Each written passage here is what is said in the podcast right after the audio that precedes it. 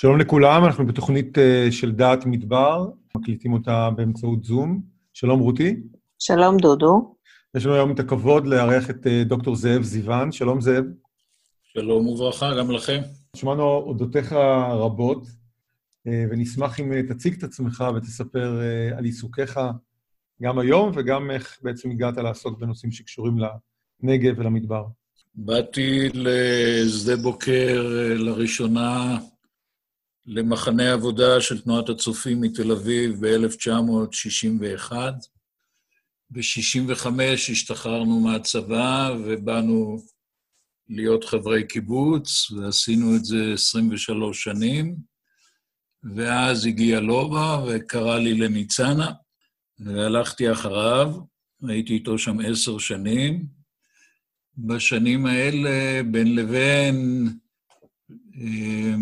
יצאתי לשליחויות, הייתי בארצות הברית שלוש שנים, בשיקגו, הייתי מרכז תנועת הצופים, לימדתי בבית הספר האזורי במשאבי שדה, ומכל זה ביחד, אה, בין לבין, עבדתי בבית ספר שדה שדה בוקר, למדתי במחזור הראשון של הגיאוגרפים של אוניברסיטת בן גוריון, מה שקראו אז המכון להשכלה גבוהה בנגב, אחר כך, אחרי ניצנה, למדתי בבית ספר אה, למנהיגות חינוכית של רשת מנדל, ומשם הגעתי לתיכון במדרשה ולהוראה באקדמיה, והיום אני משלים ספרים שמחכים על המדף. אז הספר שעל סדר היום הוא עשור שני למדינת ישראל בנגב הדרומי, וזה, אני מקווה, יופיע בשנה הקרובה. אני חושב שאחת השאלות שמעסיקות אותנו וגם אה, עולות בהרבה מאוד שיחות, זה הנושא של התיישבות במדבר. מטרתנו, ובכלל, מטרת המדבר היא לאפשר אה, יישוב של אה, אוכלוסייה.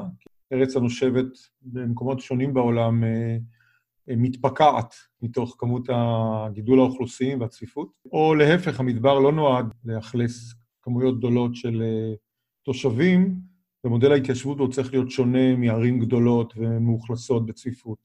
הייתי שמח קצת לקבל את התובנות שלך. בואו נתחיל מבן גוריון, זה המקום הכי טוב להתחיל בו. הוא מברך את כל uh, תלמידי המדרשה הראשונים שהם ייערו את כל הגבעות שסביב. ואני לא צריך להגיד לך שהנוף של שדה בוקר, עם 80 מילימטר בממוצע, הוא לא נוף של יער אירופאי, ובוודאי אפילו לא עצים מיער חדרה או מהיער בדרך לירושלים. זה בוודאי לא מתאים. בוא נגיד שמדינת ישראל, משיקולים של אה, אחיזה וביטחון, יורדת דרומה. אז היא שולחת אה, שלוש מצפות, קראו לזה בימים ההם, את רביבים, גבולות ובית אשל דרומה ב-43, ואחר כך ב-46 יש 11 נקודות, ואחר כך יש עוד שבעה יישובי עיבוי שעליהם לא מדברים בדרך כלל, ואז מגיעה המלחמה, ואז מחליפים את uh, סוג האוכלוסייה ששולחים אל המדבר. ולא שולחים אה, רק חלוצים מרצונם, אלא גם שולחים מה שאנחנו קוראים היום חלוצים בעל כורחם. וחלוצים בעל כורחם שולחים למושבי העולים ושולחים לעיירות הפיתוח, וזה לא בדיוק דומה, וזה לא בדיוק אותו דבר, ולוקח לזה הרבה זמן למצוא זה את זה, אבל היום אני יכול להגיד שאחרי 70 שנות מדינה, זה כבר הרבה יותר טוב ממה שהיה לפני 70 שנה. עכשיו, לבן גוריון היו כמה חלומות. החלום הראשון שלו היה נמל באילת. והנמל באילת, הקריקטורה שצייר אריה נבון בראשית אה, ימי המדינה בעיתון הייתה הישרולצ'יק יושב אה, בביתו, ושני החלונות פתוחים, והמושג של הימים ההם היה שני כיווני אוויר. יש לו כיוון אוויר אחד בנמל חיפה הגדול, וכיוון אוויר שני יהיה בנמל אילת, ומשם יבואו הסחורות שאפשר יהיה להעביר אותם ולייצא אותם הלאה מחיפה, או כל דבר אחר שרק יכול לבוא. אז uh, לנמל uh, אילת לא היה לו אינטרלנד, לא המרחב האנושי כדי לקלוט את הסחורות האלה, ולכן נשאר נמל קטן וזנוח שמוחזק יותר מסיבות פוליטיות מאשר מסיבות uh, כלכליות אמיתיות. ולכן החזון הגדול של נמל אילת היה חזון יפה, אבל אה, לא עליו מתבססת העיר אילת. אם נסתכל על המודלים השונים של התיישבות בנגב, אם אנחנו יכולים להסתכל על מודלים שמצליחים יותר או מצליחים פחות לאורך הזמן? בואו ניקח את uh, מה שיש לנו בנגב המדברי. התחילו בקיבוצים כי לא הכירו דבר אחר. אז uh, הקיבוץ היה דרך וכיוון, וכל ההאחזות נחל שנולדה הפכה להפך להיות לקיבוץ, עד שבאו חגי פורת ושי בן אליהו והקימו את עניה, ונוספה הפרק המושבי במושבי הערבה התיכונה. ואז הופיעו החלוצים הבודדים. בשדה בוקר זה התחיל, אבל הפך לקיבוץ ב-55, וכל מי שכותב ששדה בוקר נולדה כקיבוץ, אני ממהר להוסיף שזה לא נכון. היא נולדה ב-15 במאי 52 כחוות בודדים מורחבת עם 13 איש, והפכה ב-55, שהגיע גרעין ההשלמה הראשון של הצופים מהכשרתו בגבע, ורצה להפוך את זה לקיבוץ, והוותיקים ויתרו. באותה מידה עלו עין חצבה ועלו נאות הכיכר. נאות הכיכר לא שרדה והפכה למושב מן המניין, ועין חצבה נותרה בעינה עד היום. הנה לפניך עוד סוג של uh, התיישבות מדברית. הפרק השלישי הוא פרק ערי הפיתוח, וכבר אמרתי משהו על היותם של יושביהן במקורם אמ, חלוצים שבאו בעל כורחם. קח את הגרעין של בני עקיבא שהצטרף לראשוני ירוחם, ותראה מה עושה החבורה האידיאולוגית אה, שרוצה בהתיישבות במדבר, מה היא מסוגלת לעשות. לאה שגדיאל, אבי פיקר ואחרים. ותוסיף לכל זה ביחד את מפעלי החינוך בתור uh, פרק חלוצי נוסף, בית ספר שדה עין גדי של יוסי פלדמן, בית ספר שדה שדה בוקר של יהושע כהן ומיכאל גל, בית ספר שדה אילת של עזרא כהן, uh, ניצנה של לובה אליאב, וכן הלאה וכן הלאה וכן הלאה. הרי לפניך עולם מושגים אחר לחלוטין, כל אחד מהם הוא כלי להתיישבות, כולם נראים לי ראויים, נכונים ויפים לזמנם. אם אנחנו מגיעים uh, לזמננו, לחוות הבודדים, זה בעצם uh, קצת חזרה אחורה בזמן, לאותן תקופות של שנות ה-50, או שזה כבר uh, גרסה שונה לחלוטין? היא כמובן שונה, אבל צריך להגיד שאני מסתכל על חוות הבודדים בעין של האיש משדה בוקר שנוסע צפונה, ויש לו נקודת אור בלילה שהוא יכול לבקש בה עזרה, כשהכביש הריק, ריק ונטוש בלילה, יהיה לך איפה לדפוק ולהגיד, נתקעתי, בואו תעזרו לי. אני בהחלט חושב שיש מקום לחוות הבודדים. אה, באותם דונמים ספורים שניתנים להם ליד הכבישים, עד להתחלתו של שטח האש הגדול שממשיך במעמקי השטח, אה, יש להם מקום גם כמקום לצימרים, גם כמקום לאירוח, גם כמקום לחקלאות. כך אני תופס את חוות הבודדים של היום ורואה את קיומן בברכה. אולי זאת הזדמנות לשאול רגע על הבדואים שהיו ונמצאים גם היום, גם באזור של חוות הבודדים וגם בכלל בנגב. מה אתה יכול לספר לנו על, על בדואים בעבר, היום, ובמיוחד מה עושים בעתיד? בואי נגיד שכל מי שתופס את חוות הבודדים כמאבק על שטח בבדואים, לא נראה לי בכיוון הנכון, אבל יש מי שמפרש את זה כך. אני לא תופס את זה כך. הבדואים לצורך העניין היו פה, יהיו פה, ובעיניי הם אה, חלק בלתי נפרד מתוך הנוף והמציאות שמסביב לנו, וכך אני מתייחס. אני היום גר במיתר. כשכתבתי את הספר על מיתר, גיליתי שראשוני אה, מיתר הלכו לשייח' בחורה, למוסא אל-עטאונה, למפגש היכרות, ואמרו לו, בואו נקים לנו שירותים משותפים, בחינוך, בבריאות וכן הלאה. מכל זה לא יצא כלום, אבל רק הרעיון בעיניי הנכון, ללכת ולעשות היכרות עם השייח השכן, מפני שזה חלק בלתי נפרד מהמערכת.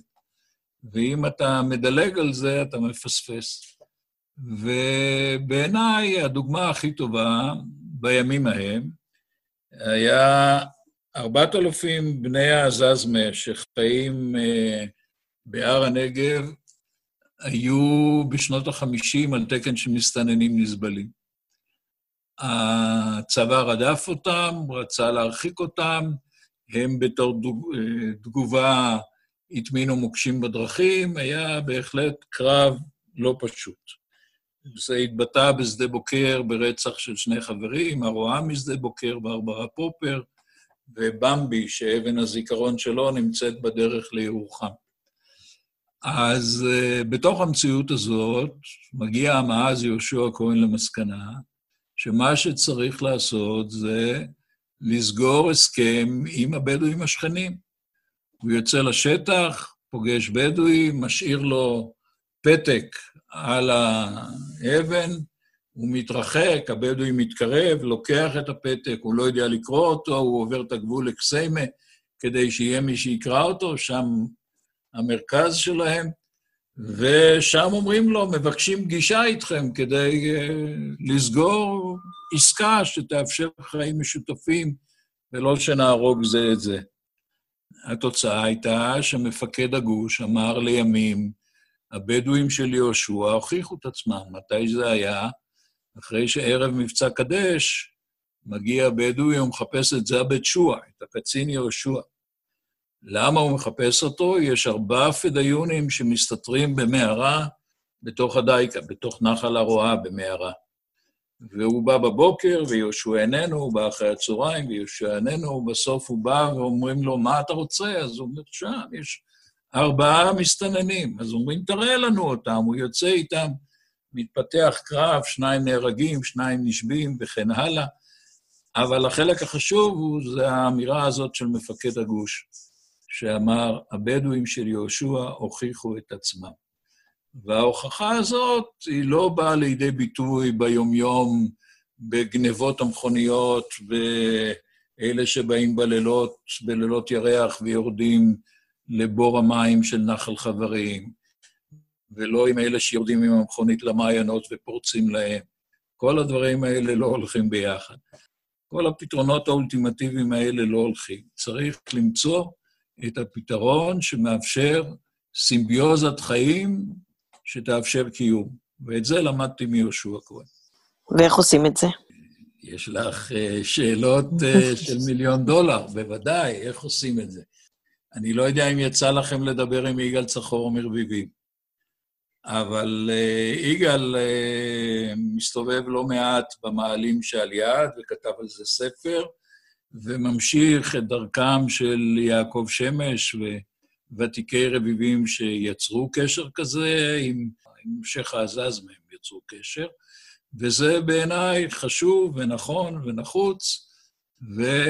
אמ, זה לא ילך לא בכוח ולא בעוד יותר כוח ולא במגבלות אדמיניסטרטיביות, זה צריך ללכת כך שיהיה להם כדאי ויהיה לנו כדאי, ואז אפשר יהיה לחיות ביחד, בלי זה זה לא ילך.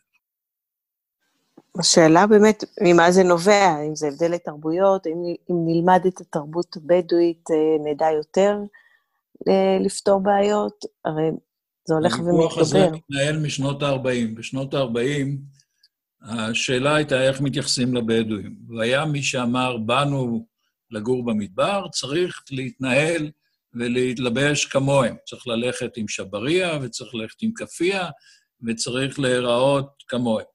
והיה מי שאמר להפך, צריך להכות איפה שרק אפשר, וצריך לשמור בוודאי לא על לבוש בדואי. אז אני חושב שזאת לא הדרך וזאת לא הדרך, אבל החיפוש אחר הדרך המשותפת, כמו שיש מי שמנסה לעשות זה היום, אה, הקשת בערד למשל, אה, זה סוג של עשייה שגם אם לא תשנה את העולם, מובילה לחיבורים חיוביים, טובים וראויים. כלומר, מה שאתה אומר שמלמטה תצמח הישועה, שדרך אני, האנשים... אני רואה את זה הרבה יותר טוב מאשר בדברים שקורים מלמעלה. זה מביא אותי לשאול אותך קצת אה, על הסיפור הזה של ניצנה, של צורת, צורת התיישבות, אני לא יודעת אם לקרוא לה ככה, אבל, אבל כפר חינוכי, אה, שהרבה אנשים לא מכירים. אני אגיד לכם אנחנו קראנו לה. לובה הגדיר אותה כקהילה, קהילייה חינוכית התיישבותית ניצנה. הקמנו אותה, היא הייתה מחנה נטור של מושב קדש ברנע שעבר למקומו הנוכחי בקרבת הגבול. הקמנו אותה בקיץ 87 כאיזה סוג של בית ספר שדה עבור אה, חניכי עליית הנוער, שאז עוד היו תנועה חינוכית של 15,000 בני נוער ששייכים למחלקת עליית הנוער של הסוכנות היהודית. ב-90 הגיעה העלייה הגדולה ארצה, ואז אנחנו כמוסד סוכנותי פתחנו את שערינו גם לעולים. ואז התחילו להגיע קודם כל אה, אולפנים שהיו בבתי הספר של עליית הנוער. ואני רוצה להקריא לך משהו שכתבה חניכה באותו אולפן לפני 30 שנה כבר. זה נקרא ניצנה. מה אני יכולה להגיד להם על ניצנה? ניצנה זה מדבר, ציונות, תל, חול ושמש. ניצנה זה טיולים, צמחים וחיות. ניצנה זה גם מדריכה חיילת צעירה ונחמדה מאוד. זה גם ארוחת עשר ומים קרים בקנקנים. ניצנה מקום תחת השמיים הכחולים ושמש אדומה. ואיזה כוכבים גדולים ויפים יש בלילה בשמיים.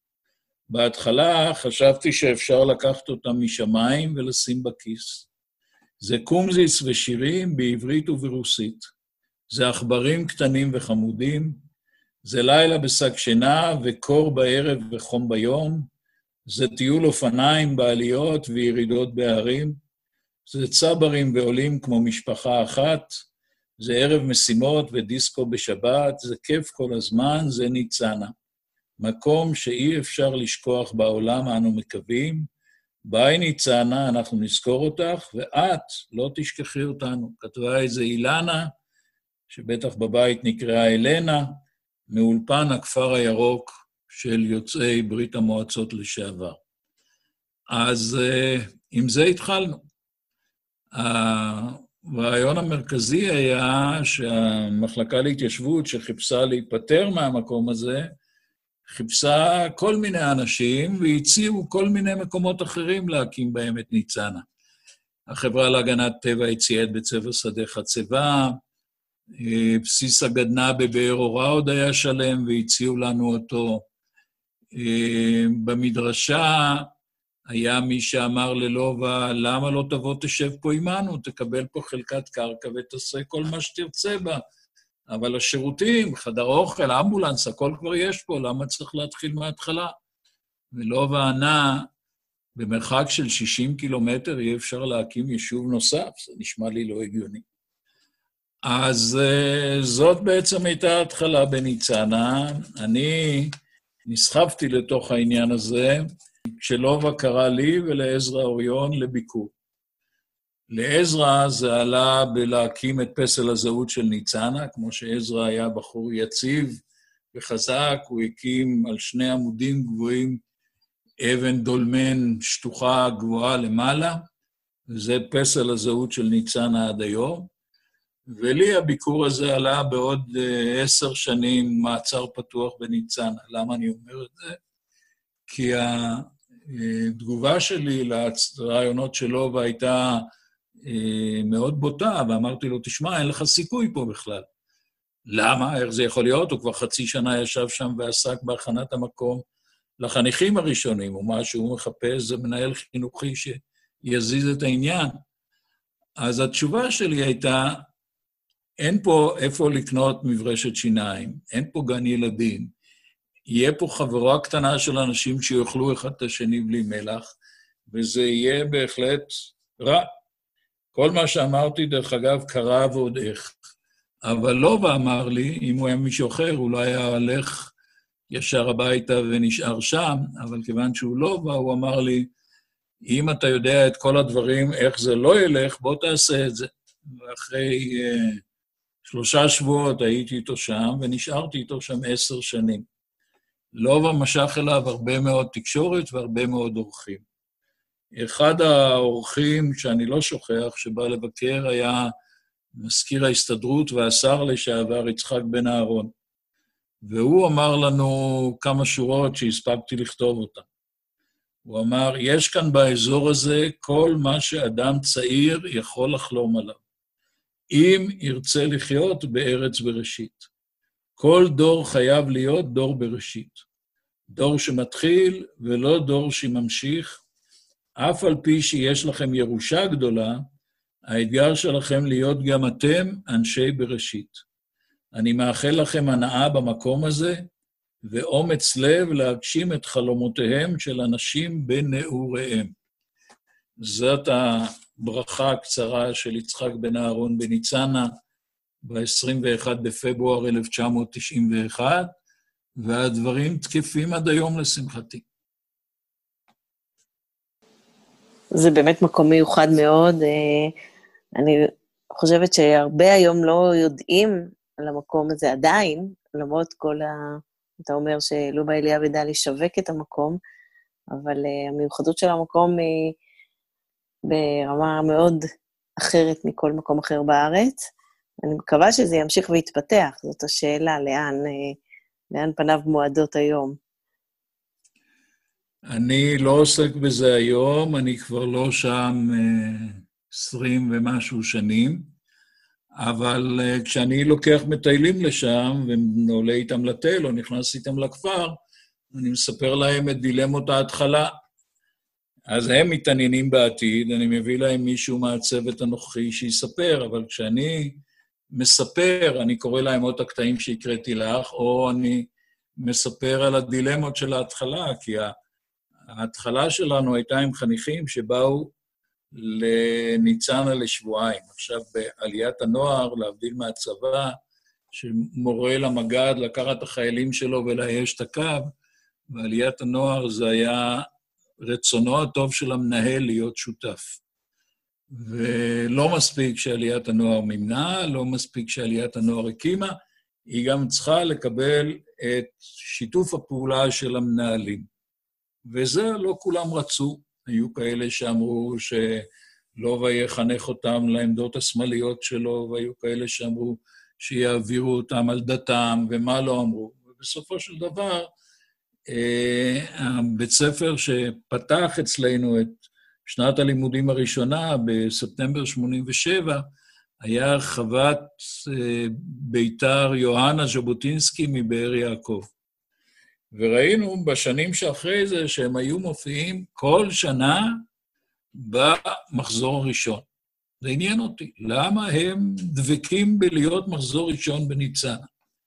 אז קודם כל, שהמחזור הראשון היה מוצלח, זה בסדר, אבל למה אתם רוצים לבוא לניצנה כל שנה במחזור א'? לקחתי את הכנת הצוות, כיוון שעברנו לשינשינים, אז היה לי הכנה מדי שנה, ונסענו לבאר יעקב, ליוהנה ז'בוטינסקי. ושם למדנו מה בעצם קרה.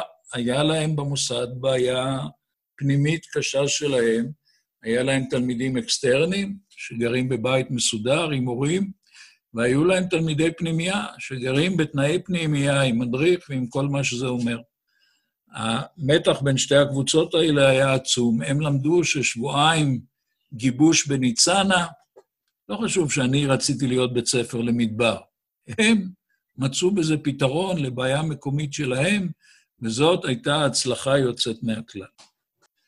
מה שאנחנו עשינו בניצנה בשבועיים זה לקחנו את החניכים ואמרנו שבשלושה ימים ראשונים יש להם שלושה ימי הסתגלות לנוף.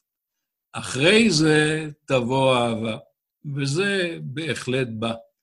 האם זה מספיק כדי להפוך בן אדם שמאוהב בנוף הזה, האם זה מספיק כדי להפוך אותו למתיישב, לתושב, ל...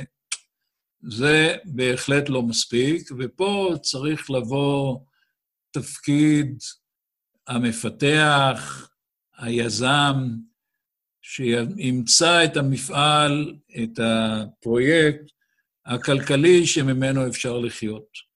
אז פעם חשבו שאם יביאו מפעל ניטרלי כמו טמפו לירוחם, או פניציה, או משהו כזה, פתרנו את הבעיה. אחר כך הקימו את מלון אירוס ירוחם, ואמרו זה יותר טוב, והקימו את מלון בראשית במצפה, ואמרו זה יותר טוב. אז uh, אני חושב שמעבר למפעלי החינוך, שכבודם במקומם מונח, ואני נותן להם את כל הכבוד המגיע להם, רק מחינוך אי אפשר לחיות. וצריך לחפש מה עוד אפשר לעשות במדבר כדי לחיות ממנו. אז ניסינו כבר אלף דברים. ניסינו אפרסקים ועזבנו את זה, ניסינו עדר צאן ועזבנו אותו, ניסינו שלחין ונטשנו אותו. צריך להמשיך ולחפש כל הזמן. בסוף יהיה גם מה שיימצא, אני מקווה. טוב, תודה רבה. אנחנו הגענו לסוף הרעיון, אז רציתי להודות לך. אזכיר למאזינים שלנו שכל הראיונות שאנחנו מקיימים נמצאים באתר מדבר.org, גם ב Spotify וגם ב iTunes. תודה לך, רותי, תודה לך, דודו. להתראות. ביי.